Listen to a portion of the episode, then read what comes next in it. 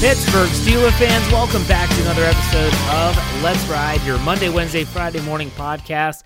I'm your host, Jeff Hartman, senior editor of Behind the Steel Curtain dot com. It is Friday. It is Christmas Eve. My goodness, what a great time of year. The Pittsburgh Steelers are in their stretch run. The holidays are upon us. The Steelers don't play on Christmas this year. I can say without a doubt that I am so thankful for that. If you've listened to my podcast before, you know that I absolutely dread when the Steelers play on any major holiday. We're talking about the fall, we're talking about the winter, we're talking about Thanksgiving and Christmas. I'm very thankful that this year they don't. They didn't play on either. I'm okay with the day after. The day after Christmas, the Steelers play at four twenty-five when they travel to Arrowhead. At least that's when the game is still right now. More on that later. But nonetheless, the Pittsburgh Steelers are gearing up for that game in Kansas City against the Chiefs. We're going to talk about in this podcast what the Steelers need to do to win. I've got random thoughts. Blue Check Beck joins me in the second half.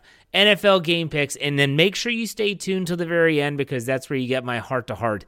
And so make sure, make sure that you are ready and raring to go. Before we get into the thick of things, I want to make sure I mention Behind the Steel Curtain dot com. It should be your one-stop shop for all things Pittsburgh Steelers. Whether you want film room, Uh, you want features, you want the latest breaking news, you want commentary, we have it all under one roof.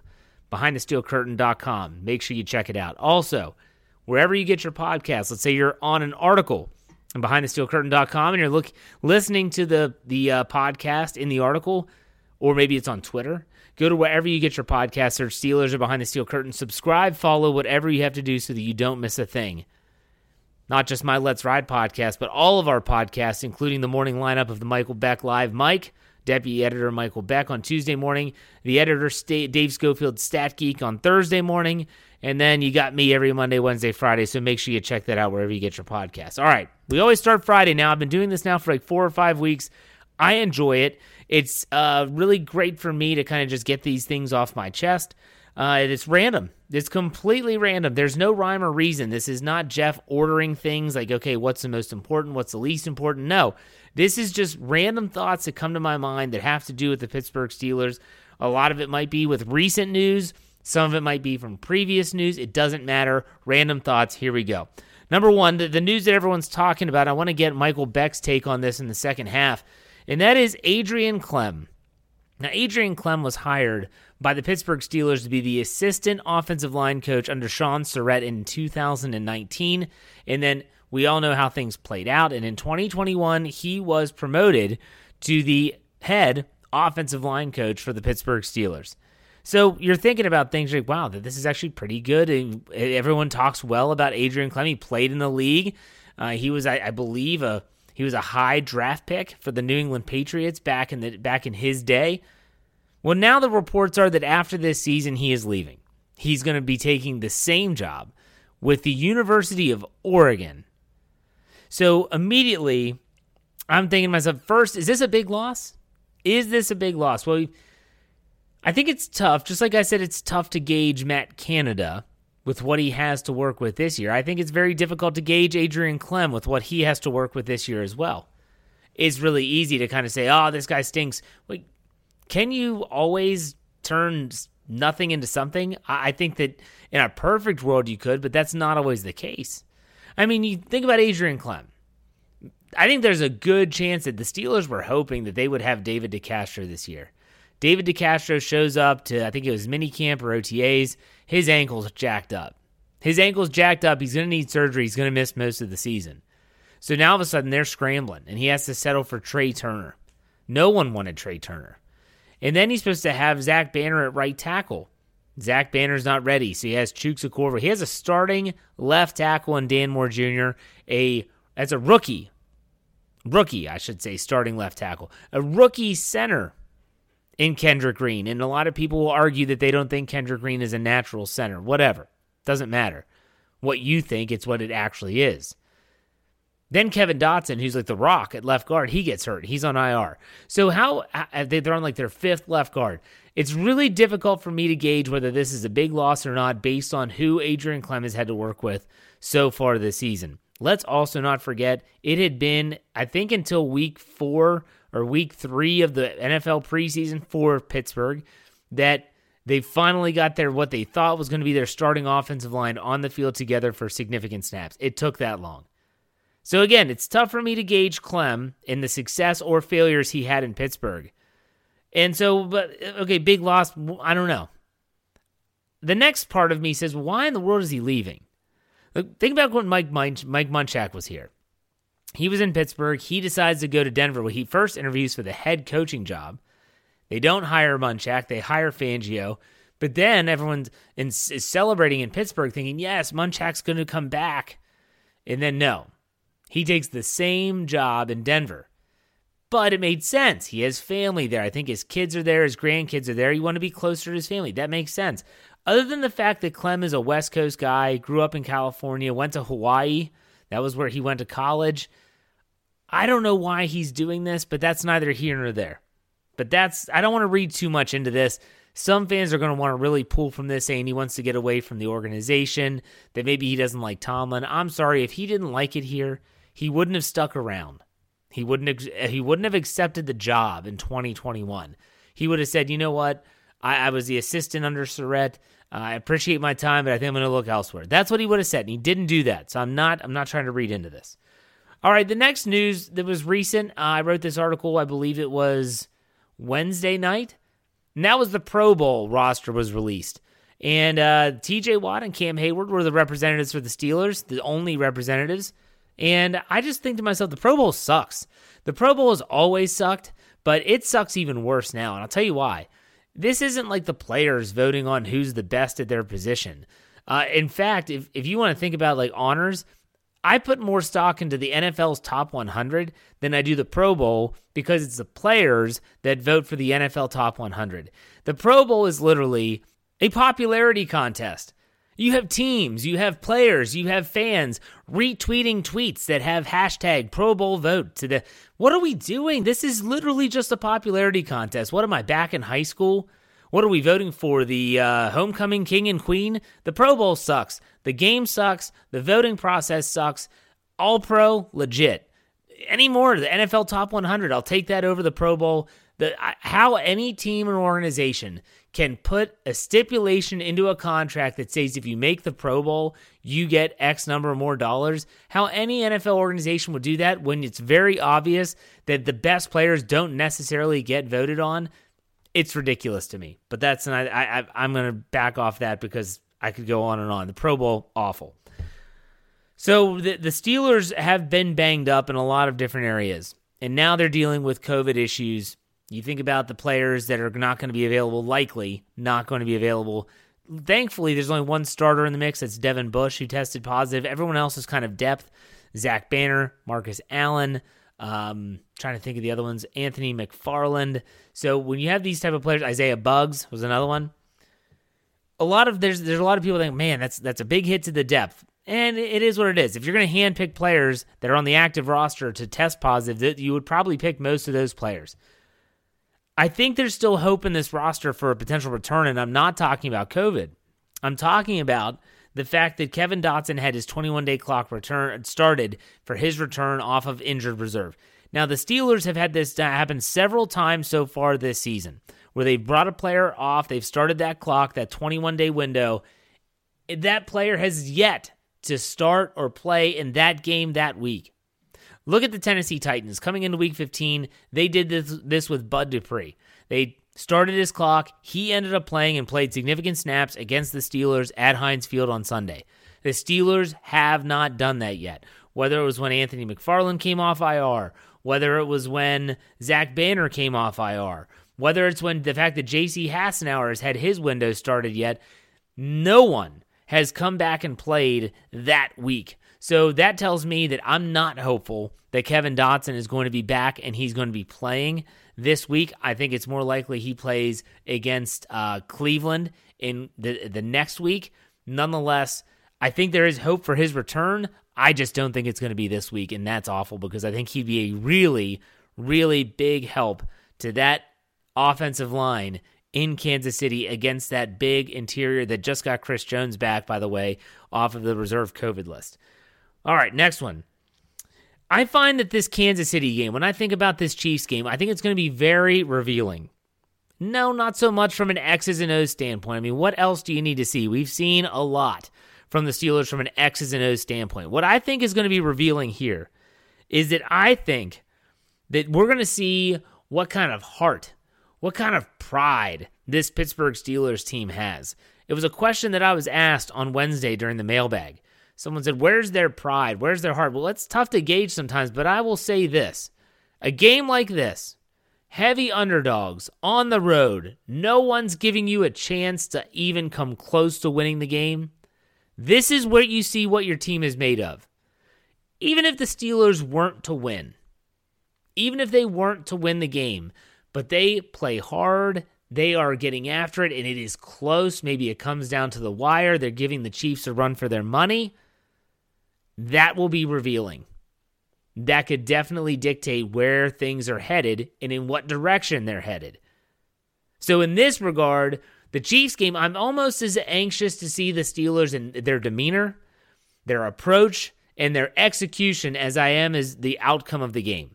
Now, you'll get my pick for the game in the second half when Michael and I do our N F L game picks, but still, this game to me is going to be very revealing. Very, very revealing. And the last random thought. So, as I mentioned, the Kansas City Chiefs, they're starting to get some players back off of the COVID list, and that's part of the new protocols. The players that are testing positive early in the week could potentially return in that week, depending on if they test out. They're starting to get some players back, and, and I've had several people, whether it's online, on Twitter, or in person, say, do you wish that they had, uh, you know, do you wish that the Steelers played the Chiefs at full strength? I understand the question. It's valid. But don't expect me to say that, yes, I really wish that Tyreek Hill and Travis Kelce played. Because you know what? At this point in time, I think it's valuable to actually get into the postseason. Especially for the fact that let's assume that this Sunday, Isaiah Buggs, I'm sorry, Isaiah Buggs is not probably going to play. If Isaiah Loudermilk gets the start, it will be the fifth rookie on this team to start a game in twenty twenty-one. All these young players that are playing, give them those, give them that playoff experience. Let them get to that big dance, that show. And even if they don't win a playoff game, I feel like that experience in and of itself is invaluable. So I want to do whatever it takes to get into the playoffs. And people say, well, Jeff, what about the draft position? There's not going to be that big of a difference. All these teams are log jammed together. You think you're going to get a top ten pick if you lose the last three games? I don't think you are. I really don't think you are. You're going to be in the middle of the pack. So in this regard, I hope the Steelers make the playoffs. And when it comes to who plays, if they don't have to defend Travis Kelce, if they don't have to defend Tyreek Hill, and if maybe their kicker that was on a practice squad yanks a few because Harrison Butker tested positive, then you know what? So be it. Like Mike Tomlin always says, one man's misfortune is another man's opportunity, and that's what's happening here with the Steelers as they get ready to play the Kansas City Chiefs. But a lot can change. A lot can change. They could have all those players available either way. All right, let's talk about what the Steelers need to do to win. It's what we always do on Friday. I want to take a look back to last week's game against Tennessee and see if maybe we got things right. Okay, how do they win to beat the Tennessee Titans? Let's go back and take a look here. Let me find my notes. Found it. Here we go. All right.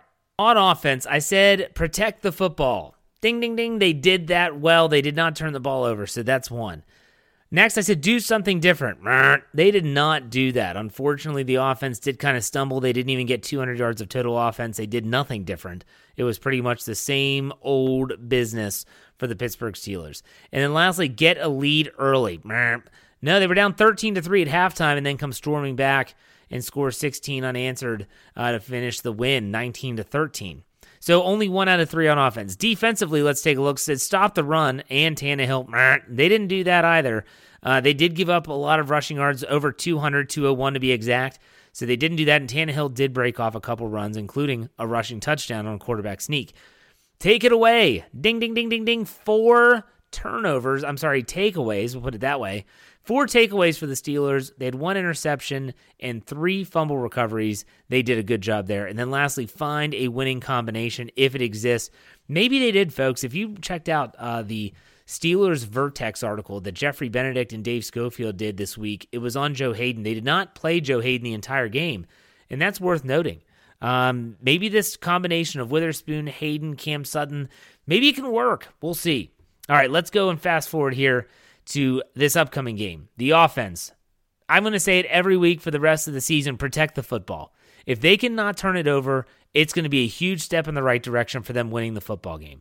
Secondly, bring the splash. And what I mean by that is they need to have some type of splash play. I don't care if it's a double reverse. I don't care if it's a quick slant to Deontay Johnson that goes for forty yards. I don't care how it happens. They need to have splash plays. Has to be there. And lastly, run the ball. If they can get Kevin Dotson back, boy, would that be a huge boost. But my goodness, just run the football. Get minimal yardage even. Even if you have to just plug away three yards at a time. Do it. Can stay balanced. That's important. Those are my offensive keys. Protect the ball, bring the splash, and run the ball. Defensively, you have to continue to create turnovers. The Kansas City Chiefs have turned it over twenty-five times this year. That's a big number for them for a Patrick Mahomes offense. They haven't turned it over as much in recent weeks, but still they can do it. They've proven they can do it. They got to take it away. Next, slow down the run. Asking this team to stop the run is just silly at this point. But they only allowed the Baltimore Ravens to rush for one oh seven just a few weeks ago. Give me that type of performance and you'll have a good shot. And then lastly, bend but don't break. No one's expecting the Steelers to go out and completely shut down Patrick Mahomes and company. What you can expect, though, is to, when the field gets short and they're in the red zone, tighten up, force field goals, not touchdowns. Give your offense a chance. It's what they did against Tennessee. Tennessee in the first half dominated the time of possession in the first half. That nine and a half minute drive, what did it result in? A field goal. And when they kicked that field goal, the Steelers were only down ten. The offense right now, if they're thinking anything at halftime, it has to be, we got this. We can come back. We've done it before, and we'll do it again. And they did.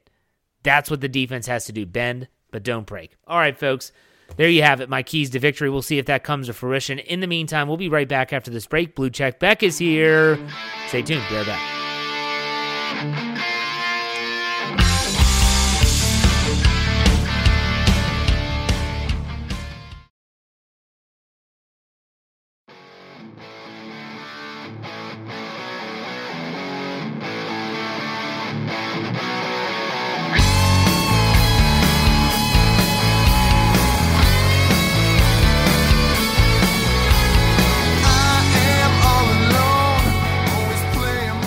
All right, Pittsburgh Steelers fans, welcome back to the second segment. As always, Blue Check Beck. Michael Beck joins me. Michael, Merry Christmas. If you celebrate, happy holidays. How's it going? Oh, I'm doing well, Jeff. Uh, Merry Christmas to you and yours as well. It's uh, it's uh, going to be another interesting week of Steelers football, looks like. Yeah, you got any big uh, gift, you know, any w- what your wish list is for yourself? You got any big things you want this year that you're hoping to get? Doesn't have to be Steelers related, anything? That's a good question. Um I, you know, I, I'd always love uh, some Steelers-related merch. Uh, always just trying to rep the team up here in the Pacific Northwest to just uh, beat those Seahawks fans away. Just uh, they're annoying, but uh, aside from that, uh, nothing too crazy. Just uh, a little bit more time with uh, friends and family, I suppose, is kind of what I've been looking forward to most this holiday season. Nice. Uh, with uh, yeah, of course. Uh, what, what about yourself, Jeff? Um, no, nothing big, nothing big. Just uh, like time to sit down and take a breath. Um, other than yeah. that, no, we're good. Um, that, what I would, speaking of gifts, a lot of people get jerseys. What was the last jersey you purchased yourself? Ooh, the last one I got for myself, I, I would say was, the last one I actually got for myself would have been Minkah Fitzpatrick when okay. he was traded to the Steelers. I like immediately jumped on. Uh, I was like, oh, this, this guy's a superstar. Like I watched him play a ton of Bama. That one I jumped on really quick. So what was the last jersey you received, whether it was yourself or a gift?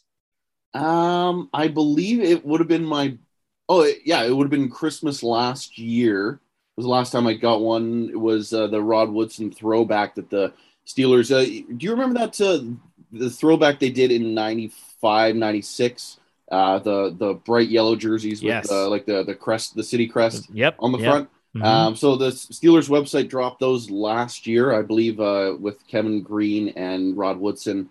And uh, my mom actually for Christmas last year got me the Rod Woodson jersey. That's awesome. Now, if anyone's out there and they're like, okay, I want to get this Steeler fan of my life to a, a jersey, but I want to get him a good one. I don't want to get him one that's going to, you know, be useless in a couple years. What jersey should they get, in your opinion? Ooh, that is a good question. I, I the safest bet right now, I think, of course, would be T J. Watt. Uh, of course, he he has his deal done. He's one of the best defenders in football. He's putting yeah. up stupid uh, numbers. So I so I think that would be the safest one. Um, if you want one that you can wear forever, like obviously Ben Roethlisberger's would be classic. He, even even if he does retire this year, um, if you don't already have a number seven jersey, Jeff, I believe you have like fifteen of them. I have a lot, uh, but yeah. but that that's gonna be a classic one. You can wear that forever. Um, aside from that, like I always get worried uh, when it comes to buying uh, jerseys, especially if someone's closing in at the end of their contract. Uh, yeah. But uh, I, I would steer clear of receivers. Uh, I would also probably steer clear of defensive backs. Maybe not Minkah. I feel like that deal gets done, but I'd wait uh, until the end of uh, this next offseason if you haven't already purchased a Minkah Fitzpatrick jersey uh, until his contract gets done. But then, like, jer- uh, r- rookies are pretty safe to a degree. The only thing is if you wanted a Najee Harris jersey, uh, you got to keep in mind that running back timeline. They typically don't have a very long career, but you'd probably still have it until the end of his fifth-year option, so at least a, another four years of uh, use out of that. Get yourself a Fryermuth jersey. I think that's a safe bet. I don't know why. I think that kid's going to stick around in Pittsburgh for a while, barring he stays healthy. So, uh, yeah, Najee's a little – I love Najee Harris, but that's a tough one. Uh, but I think you, I think I think Minkah's a safe bet too, but I digress. Let, let's talk about some Steelers football. The news uh, that everyone's talking about right now, I want to get your take because this does swing to the – Pacific Northwest, which is your neck of the woods. Adrian Klemm has reportedly said that he is, he's done after this season with the Steelers. He's going to take a, basically the same job with the Oregon Ducks. He's going back to college. He does have experience in the college ranks. Um, what are your thoughts on Klemm leaving first and foremost? Does it hurt the team in terms of the Steelers? And I, I, what are your just overall gut reaction to this when you heard the news? Were you thinking that this is a slap in the face of the Steelers, or is it something more than that? I, I think first and foremost, if I'm a player in that room, I'm going to be pissed uh, looking at my coach bailing on me to go to a lower level for like, it, sure, it's possible University of Oregon could be offering more money, I suppose. But uh, like th- there's really nothing stopping them from doing that. But you're watching this guy that's supposed to be your mentor, the guy that's supposed to like lead your group and like make you better, take another job for a, like a lesser, that's, it's kind of like being the, the C E O of Apple. And then like uh, you wanted to just uh, take over uh, California computers uh, under your own power. People are going to be yeah. like, what, what, what is this guy doing? Um, so inside that room, I bet those players are pissed. Um, I, I think to a degree, Uh, I wouldn't be surprised if Klemm is doing it because he doesn't like the talent that's in the Steelers locker room. Uh, like that, like that wouldn't surprise me. He really doesn't have any ties to Oregon. He's from Inglewood, California. Uh, he went to the University of Hawaii. Um, aside from that, like uh, he coached U C L A before going to the Steelers in twenty nineteen. So like, I, I don't under really understand the move. He doesn't really have ties to Oregon as it is. Like, sure, it's a pretty good school, obviously, uh, in terms of uh, Pac twelve football, but the way I look at it, I'm not uh, like it, it doesn't make too much sense to me. And I, I think a lot of the players are going to be mad about it. But considering it, something I've kind of been preaching this whole year, the Steelers probably need to go out and find themselves at least three, maybe four offensive linemen uh, this in this one offseason. Uh, it, it's not a terrible time to also make a new coaching change to someone that kind of fits them better. Yeah. But uh, until that happens, uh, I hate that this news came out before the season ended. It is lousy, and he is a West Coast guy, so maybe that has something to do with it. I know he does have uh, – I think he has a son that's in high school um, in the Pittsburgh area. Maybe he's going to school there or something. I don't know. Uh, I, I kind of was thinking about the Mike Munchak move when Munchak left to go to Denver, and he didn't get the head coaching job. Obviously, Fangio got the job, and everyone – when he, they found out why he's going to do the same thing in Denver, like, what the heck? And it was because he has family there, and that's why he went to Denver, and then it made sense. I was looking for that connection with Klemm, couldn't find one. Everyone said that he's a good recruiter. And so maybe the Oregon Ducks brought him in and said, hey, we want to pay you X number of dollars. Maybe he didn't like the fact that he couldn't handpick the players he was coaching in Pittsburgh, although he would have a say. He's not the one that's ultimately pulling the trigger on some of these moves. I don't know. I don't try not to read too much into this, but like you said, maybe starting fresh, I get it, but this is kind of turning into a revolving door situation since Munchak left. We'll see how it plays out for sure. It's going to be tough. Now, Michael, the, the other news that everyone is talking about with the Steelers is, well, COVID nineteen and, and the, the impact yeah. it's having on the sport, sports world, not just the N F L. The N H L has shut down things until after the holiday break. Um, and, and you look at all these different teams, whether it's the Chiefs and now obviously the Steelers, they added two more names to the list in Isaiah Buggs and Anthony McFarland. That includes the three that were added on Wednesday, which would be Zach Banner, um, Uh, Marcus Allen and Devin Bush. Devin Bush, the only starter. So knock on wood, that's for the Steelers. That's not horrible that they haven't had, you know, some of their big name players on that list. Uh, but still, are you of the camp? Because we know the Chiefs, they've had big name players, Tyreek Hill, Travis Kelce, Butker, the kicker. Are you one of those people that says we want them at full strength? Or are you someone that says, look, the Steelers need all the help they can get here. I'll take whatever it is. Typically, historically, I'm a guy that's like, I, I want best on best. But considering how this team, the Steelers team was played this year, uh, watching them drop, like get twenty-nine points hung up on them against the Vikings in a blink of an eye, or, or what happened in Cincinnati, or what happened against the Chargers, considering those matchups, heck no. I don't want the Chiefs at one hundred percent. I don't want to watch this team go out there and get their butts kicked. I don't want to see that. If the Chiefs don't have Kelce or Hill, their offense has been terrible. Like, they don't have a number three receiver. The running game's been one of the worst in the N F L. I know the Steelers' run defense is awful, so they'll still put up some numbers. But if they don't have Kelce or Hill on offense, the Steelers have a really damn good chance of winning this game. And if Chris Jones doesn't test out of the, like, the protocol, Najee Harris is going to have way more running lanes to, to run through, and, like, the Steelers will have such a better chance of winning this game. It, like, it's not even funny. So in this situation, with the Steelers, basically, if they if they can find a way to win out, they would likely be the A F C North champions just based on how how the other teams of the North kind of have to play one another. Uh, Cleveland's got to play the Green Bay. Uh, Baltimore's got to play the L A Rams. Cincinnati's got to play the Chiefs next week when you would imagine they would be healthy uh, given timeline. So you look at all, all these matchups. If the Steelers were to win out, somehow this team could repeat as division champions. So in that sense, no, I don't want the Chiefs at one hundred percent. I want the Steelers to, to go out there, win a game that they're not supposed to before they face two divisional opponents back-to-back. Yeah, it's it's definitely – I'm I'm right, right there with you. I talked about it in the first segment of the show, and I was like, you know what? I, you can say what you want, but if the Steelers don't have to defend Travis Kelce, that's fine with me.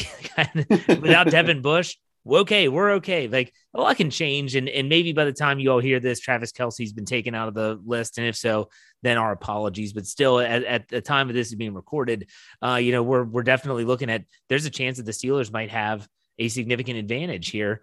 But I want to, you kind of, this is a good segue into what I want to talk about next. And that is this overall freakish A F C playoff picture. It, it is a, such a jumbled mess. And then when you go even further and you look at the teams that are in the hunt, we'll say, I don't know, top ten to thirteen, because seven and seven is still alive. There's thirteen teams that fall under that umbrella. When you look at the remaining games that they have left, there's really a, only a handful of teams that have a pretty easy road ahead of them. Let's take a look at this. So Kansas City Chiefs, final three games at Pittsburgh. I'm sorry, home versus Pittsburgh, at Cincinnati, and then at Denver. If you were to guess, Michael, how do they finish? Um, Just those three games. So one I, and two, I, two and I, one. Yeah, so in this sense, I'll have to say Kansas City will stay, like, will have some uh, COVID issues, not play everyone. I'm going to say they, they lose to the Steelers, uh, and we'll get in those predictions obviously later. But I would say they finished two and one, beating Denver and Cincy after a, a shocking loss to the Steelers. Okay, so two and one. The New yeah. England Patriots remaining schedule: home versus Buffalo, home versus Jacksonville, and then at the Miami Dolphins. Like, how do they finish? They go two and one as well. New England sucks in Miami for whatever reason. They so do. I, I'm also they... calling two and one for them. Okay, Tennessee. Now, they had the Thursday night game, which has not been played at the moment we're recording this, but they host the San Francisco forty-niners. Then they host the Miami Dolphins. Then they go to Houston. I feel like Tennessee is the easiest stretch here uh, of most of these teams. How do you see Tennessee finishing? Tennessee's getting healthy. I think they go three and oh. I think they win out. Okay. Cincinnati, home versus Baltimore, home versus the Chiefs, on the road against the Browns? Oh, this is the tough one. Like, um, I'm trying to figure out between my gut and my head. Um, I, I want to, I want to tell you one and two. I, I feel like they lose to Baltimore. I know they, they handled them last time, and they lose to Kansas City after uh, they uh, c- kind of get lit up a little bit um, uh, to the – well, not lit up, but uh, maybe an angry Chiefs team will, if they lose to the Steelers, come into Cincinnati and smack them around. And then, of course, the Browns, uh, I think, will be eliminated and not playing as well at that point in the year, and Cincy still has something to play for.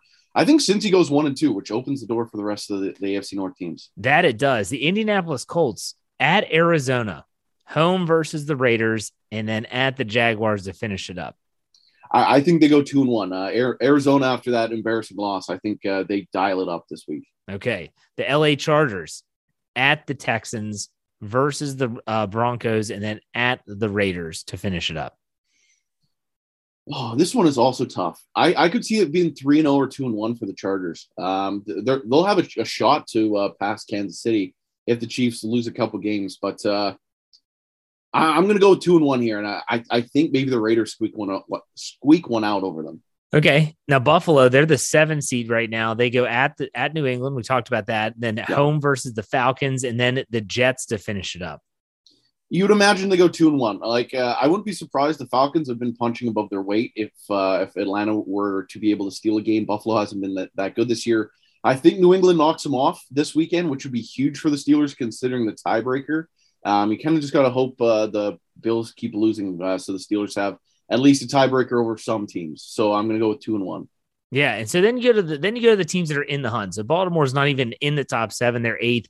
Listen to th- their final schedule is pretty brutal too. Yeah. At the Bengals, they host the Rams, and then they host the Steelers to finish it up. I think they could go one and two, uh, possibly even zero and three here uh, with how beat up they are. Uh, th- their COVID list is also a, a still. Uh, like a number of players on that list. And Lamar Jackson's beat up. I know Huntley looked pretty good, uh, pretty athletic kid there uh, backing up Lamar Jackson. But th- this is what I'm saying with the with the A F C North. Uh, there's a potential that uh, a lot of teams uh, kind of get cold here with the schedules they got. I think Baltimore best goes one and two. Hopefully they beat Cincinnati. And that's the thing. Like, I'm not going to get into people that are at Pittsburgh seven, six, one or below, but you look at the teams that we just talked about, and there were several teams you said, I could see them going one and two. You know, and if you're talking about one and two down the stretch in the final three games, if the Steelers can go two and one, the window, the, I'm sorry, the door is going to be open. It's going to be ajar. It's just whether the Steelers can actually open it and get into the postseason. My last question is before we do our game picks, though, Michael, there's a lot of, there's a big part of this fan base that always says the same thing. They say, well, if they get in, they're not going to do anything anyways. I personally believe that anything can happen once you get into the dance. Do you see the writing on the wall for this Steelers team that even if they get in, it's just not going to mean much? Or are you someone that says, hey, this team's beaten some pretty decent teams this year? And, you know, talking about Buffalo, talking about Tennessee, uh, Baltimore and Cleveland are still decent teams. What are your thoughts on the Steelers if they were to get into the postseason? If they get, hey, I wouldn't be surprised. Like, I know people trash the coaching staff. The Steelers are still a well-coached football team. Then, hey, when T J. Watt is, is playing at his best, it seems like teams' offenses are considerably worse with how good he's been this year. I wouldn't be surprised if the Steelers could, could pick up a couple wins in the playoffs. Like, obviously, that's what we'd want to have happen. But at the end of the day, this roster is still very flawed. I would be stunned if they won the Super Bowl. Um, I could I could see them win a wild card round. I could see them win a division round. If everything shaped up nicely for them, and if they got a, a couple of home games, absolutely. But uh, if if they were going to Kansas City at, at full strength and uh, at the end of uh, what January there, or uh, if they're going to, oh gosh, it makes me sick to say, going into New England, we know how much the Steelers struggle in Foxborough over the years. I, I just don't know if they can get over that hump. And then, it, heck, if they made it to a Super Bowl, could they keep up with the offensive firepower of the likes of the L A Rams or the Tampa Bay Buccaneers or uh, or the Arizona Cardinals even? Uh, and, yeah. and for that for that reason, I'm I'm looking at this team like they're not a, a legitimate Super Bowl threat, but they could make some noise in the playoffs. And that could be huge for building for the future. So there's nothing wrong with not winning the Super Bowl in what is realistically a rebuilding year. They're, like there's a chance Isaiah Loudermilk gets his first career start this week. I'll be the fifth Steelers rookie to, to start a game this year. this is a rebuild. They're yeah. starting too many rookies to not call it a rebuild. So that this would be an impressive year if they were to still make the playoffs and win a couple games. To me, that is a huge building block that keeps this team a contender moving forward. No, you're right. And when you think about the Steelers, I, I, if they were to make any noise in the postseason, and, and, and to be honest with you, down the stretch, even these last three games, they're going to have to do it the same way they did it in week fifteen. They're going to have to take the football away. They have to give their offense more possessions. And even though the Steelers were dominating time of possession in week fifteen, those extra possessions were just what they needed to win the game. That's how they're going to have to win games. Because let's be honest, this offense is not going to overwhelm anyone. They're not going to run it right down your throat and not give you a chance to come back. That's just not their M O this season. And so they're going to have to do it a different way. But let's get to the game picks. And Michael, are you ready for some N F L picks this week? Oh, I'm ready. All right, Christmas Day game, Saturday, four thirty, Cleveland Browns at the Green Bay Packers. Cleveland continues to deal with COVID nineteen issues. At the moment this is recorded, Baker Mayfield still is not tested out of the protocol. They're seven and seven. They are hanging by a thread. They're also getting seven and a half points on the road. What do you think about this one, Michael? I know it's a lot of points, but uh, something I've kind of been following is uh, the very annoying S B Nation page for the Cleveland Browns uh, and uh, how much how much they talk. Dogs but, by um, nature. Oh, yeah. Um, and, and they've, they've been pretty blunt. Even when they're healthy, this team has struggled to put up any points the last six weeks. So in that sense, they're not going to keep up with Aaron Rodgers. Uh, I got the Packers minus seven and a half points.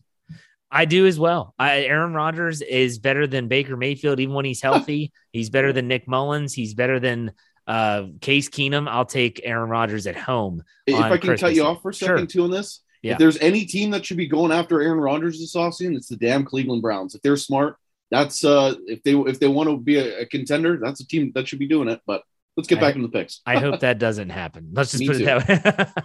The Indianapolis Colts are red hot coming off that win over the New England Patriots last Saturday. They're the night game on Christmas Day. They go to Arizona. Arizona is just up and down. They lost to the Detroit Lions last week. Indianapolis is actually getting a half point. It's basically a pick'em game. Michael, which way you headed?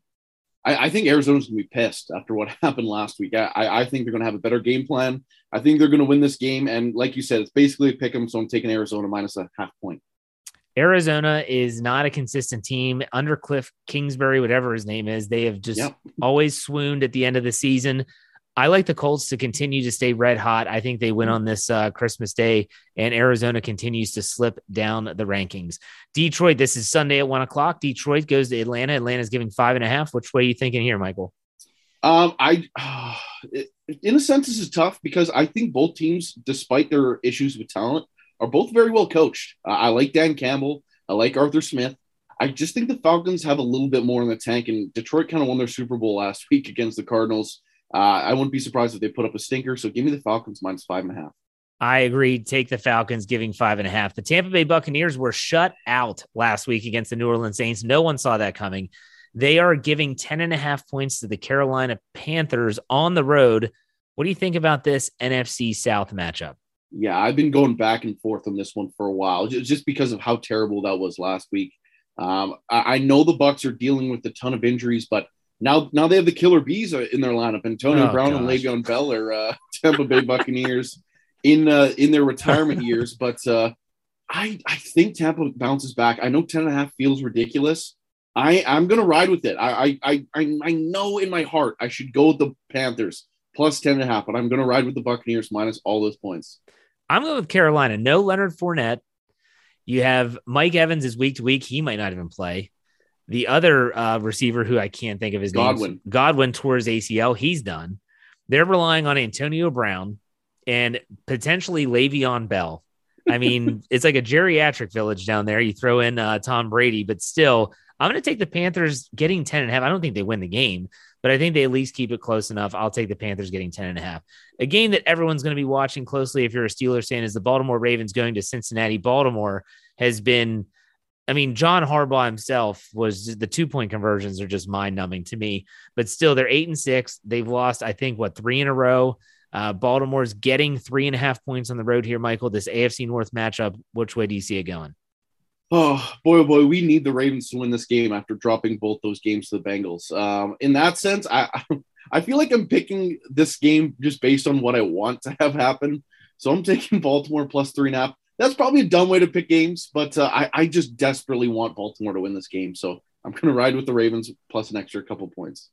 This, I made this pick solely based on the fact that I, I'm assuming Lamar Jackson's going to play, and this is a do or die game for them. And so I think he's going to play, and I think he's going to play well. I think this, the Ravens win this straight up, and getting three and a half points, that's fine. I think the Ravens find a way to win this game. They've been so close. You're eventually going to win some of these games. Cincinnati is good. They're an up and coming team, but I just think they stumble in this one. I will take the Ravens. And by the way, Harbaugh doing the whole like talking to his team, like that, that's a bunch of B S. Like the Ravens literally put that out there to try to save face for their coach for making a stupid decision for the third straight week. But I digress. Let's go to the L A Chargers, going to the Houston Texans. L A's getting giving nine and a half points on the road. Do they cover? I think so. Um, I think the Texans have kind of like showed us their best already in their three wins. So I, I think L A, a team that's desperate to continue to win games here, try to catch up on Kansas City, I think they take care of business and win by more than nine and a half. I agree. Take the Chargers giving nine and a half. The L A Rams go to the Minnesota Vikings. The Rams are giving two and a half on the road. This one, I'm shocked at this spread, to be honest with you. I thought it'd be bigger. What do you think, Michael? Oh, and there's been some breaking news as we are recording this. Dalvin Cook has been placed on the COVID list, uh, as oh. well as a, a list of other Vikings. So hammer hammer the L A Rams. Uh, two, two and a half is, is nothing. So uh, I was picking them before that. They're out. They're superstar running back. So I'm on the L A Rams all day. I agree. Take the L A Rams now. Just like you said, hammer it. Like it's seriously. Okay, the Buffalo Bills. This might be the game to watch if you're not watching the A F C North match, and that's the Buffalo Bills going to New England. The Bills need to win to keep their hopes of maybe winning the A F C East alive. Buffalo is getting two and a half on the road. How does this shake out? Ugh, I hate cheering for the Patriots, but to, to keep pace and perhaps have a wild card possibility, the Steelers are going to need the Bills to keep losing. And New England has had their number still. And New England, once again, is still a pretty red hot, hot team. Uh, if they don't turn the football over, it seems like they're winning games. I like New England. Uh, they beat them before without throwing the ball at all. So I think New England does it again, minus two and a half points. I'm taking the Bills here. I'm taking the Ooh. Bills getting points. I, they're an up and down team like the rest of the N F L. New England, I watched a decent amount of that game last Saturday. Wasn't impressed with Mac Jones. He's going to be good, but he's not there yet. I think Buffalo gets to him, and I think Josh Allen continues to be red hot. I'll take the Bills to make things interesting. The Jacksonville Jaguars to the New York Jets. This is what a crappy game. Ew. Um yeah. The New York Jets, you said you're not going to pick the Jets ever again this year. Are you going against your word here? Because the Jets are giving a point and a half. Well, considering the Jaguars, d- despite um, uh, bringing in a new coach, they didn't play up for him. They did no. not play up for Darryl Bevell last week. No, they they looked didn't. terrible. So I am going to go against my own word. I'm going to pick the Jets to win this game, um, minus the points. I think Jacksonville ends up picking first overall again after taking Trevor Lawrence. My goodness, what a disaster. Yeah, I'm going to agree with you. I'll take the Jets. Uh, they're minus one and a half. That's okay. Yeah, I'll take the Jets. Let's move on. New York Giants, they stink too. They're going to the Philadelphia Eagles. Philly's giving nine and a half after a pretty impressive Tuesday performance. And this is a still a one o'clock game. So they have a quick turnaround for Philadelphia after they beat the Washington football team. Does that matter to you, Michael? The New York Giants, they're not going to have Daniel Jones, I don't think, for the rest of the year. Yeah, I no, I, I think also New York isn't going to unveil their quarterback until Saturday.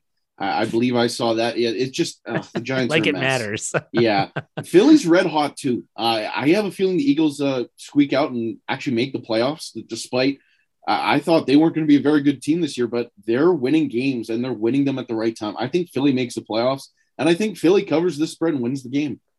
I was one that said New York will keep it close most of these games early in the season, but not anymore. I think that the Philadelphia Eagles win. I think they cover that nine and a half points, take the Eagles. Now we go to four oh five. The Seattle Seahawks host the Chicago Bears. Chicago's getting six and a half. You know the Seattle Seahawks well, Michael. How does this one go down?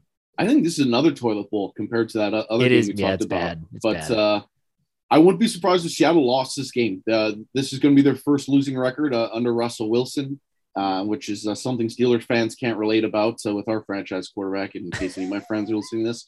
Um, so, yeah, no, I, I like the Bears plus six and a half. I think this is going to be an ugly game. This is one I'm not going to watch. Uh, I'm going to avoid at all costs probably, as well as that uh, Jags and Jets game. So give me the Bears plus six and a half and uh, do not turn that channel on. So, yeah, I agree with you to an extent. The yeah, Seattle's in uncharted territory under Pete Carroll, and then obviously with Russell Wilson there. They're also a prideful organization. I think they find a way to win. and Chicago is just awful. I'll take the Seahawks at home, giving six and a half. Maybe they win by a touchdown. We'll talk about that four twenty-five tilt with the Steelers and Chiefs in a second. Let's go to the four other four twenty-five game. Denver going to uh, Las Vegas. I still almost said L A. Denver to Las Vegas. They'll, this is like a pick 'em game. Only a half point to Denver. What do you think here? Uh, yeah, this one's kind of confusing because uh, it really could go anyway. It's, it's basically a coin flip. Uh, for the Steelers, of course, beating the Broncos but losing to the Raiders, you're going to hope uh, for the, the Broncos win. Uh, and I think that's the way it shapes up. I, I know Teddy B is, is done for the year. Oh, I believe he's done for the year.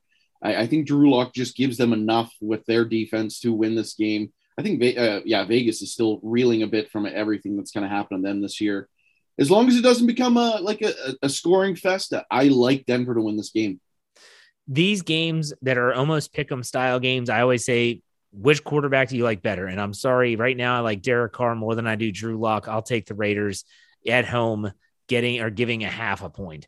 The Washington football team, Sunday Night Football against the Dallas Cowboys. Why do they still do this? I don't know. Um, but still, the Dallas Cowboys are giving nine and a half in primetime in Dallas. What do you think about this N F C East matchup? So uh, Heinicke just got taken off the COVID list. So the, the football team has their quarterback back. Uh, and I, I do believe Heinicke plays pretty well against the Cowboys as well earlier this year. I think Washington at least makes this a game. Uh, so I like the football team. Still sounds weird saying that. Plus nine and a half. I'm going to take the Cowboys giving nine and a half. Washington, again, also played on Tuesday. They've also, they still have some COVID issues outside of uh, their quarterback, Heinicke, Heinicke, whatever his name is.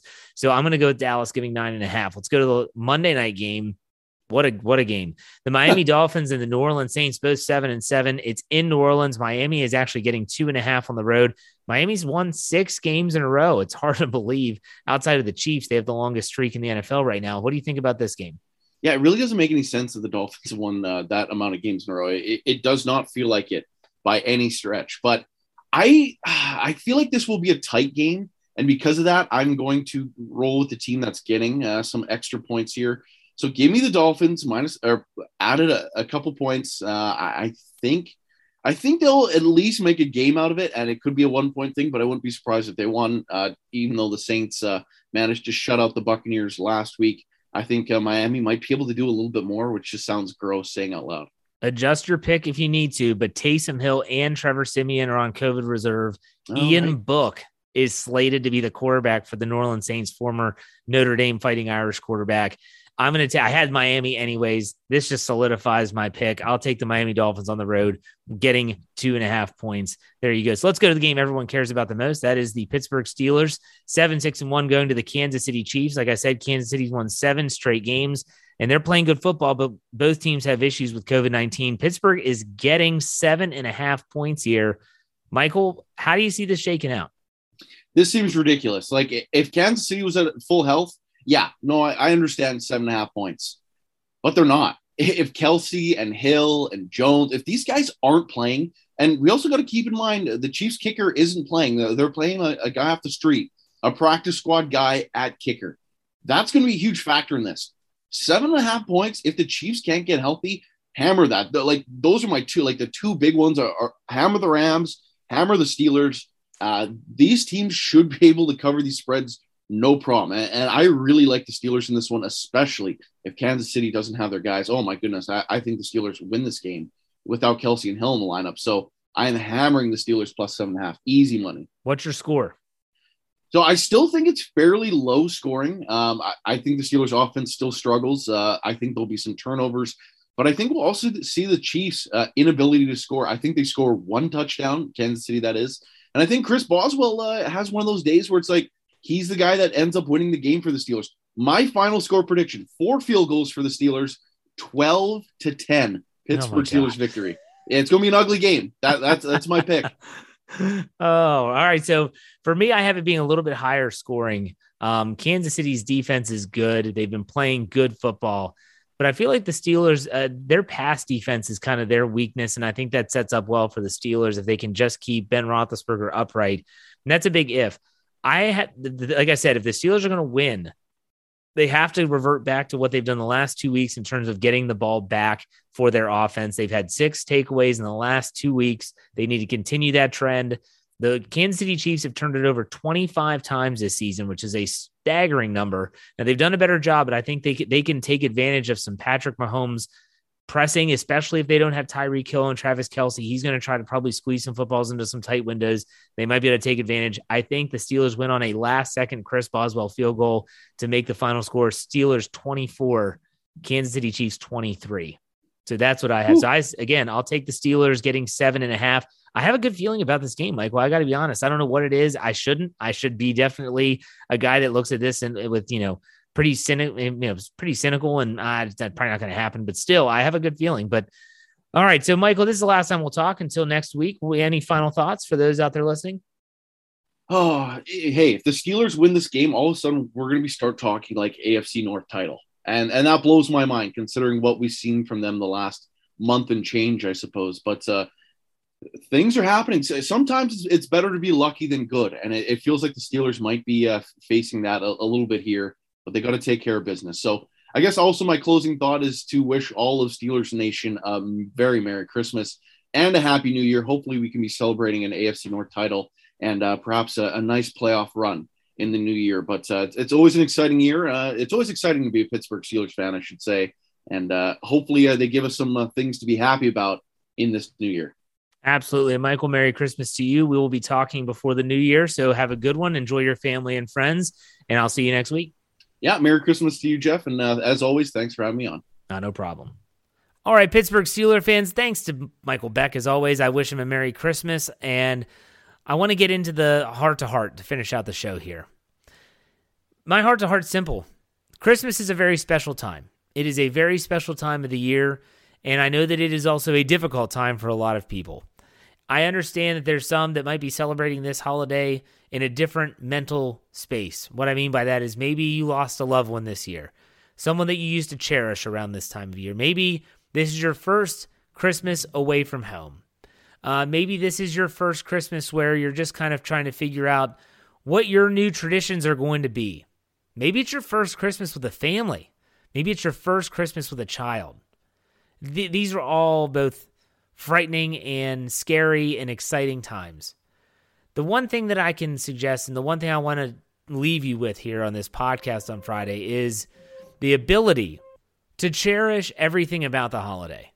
So let's say you did lose someone, and this is a tough time, and it doesn't have to be you lost them this year. Maybe it's just someone that always comes to mind that was a big part of your life. Don't dwell on the negative. Don't sit there and dwell on the fact that that person's not here. Likely that person would want you to be happy, thinking about those good memories, thinking about the fun that you had. Think back, and it's okay to cry, but it's okay to also laugh and smile and say, my goodness, those were great days. I miss them, but I really enjoyed that time. And if you're starting a new family, let's say it's a child's first Christmas, then celebrate and just be happy and be there and, and do things like put the phone away. Don't have the T V on. Just focus on them and just live it up. Soak every second in to every single moment. Treasure these times because especially if you've lost someone, and we all have in some capacity, you'll miss it when it's gone. Never take a holiday for granted. Always appreciate each other.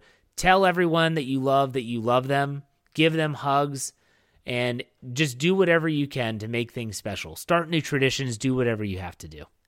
That's my message for you. All my listeners, my ride or die crew out there, I wish everyone a very, very Merry Christmas, a happy holidays, and I will be back on Monday, hopefully celebrating a Pittsburgh Steelers victory, doing winners and losers. So make sure you check that out. In the meantime, folks, as we always finish it out, be safe, be kind, and God bless. Have a great weekend, everyone. Merry Christmas. Go Steelers.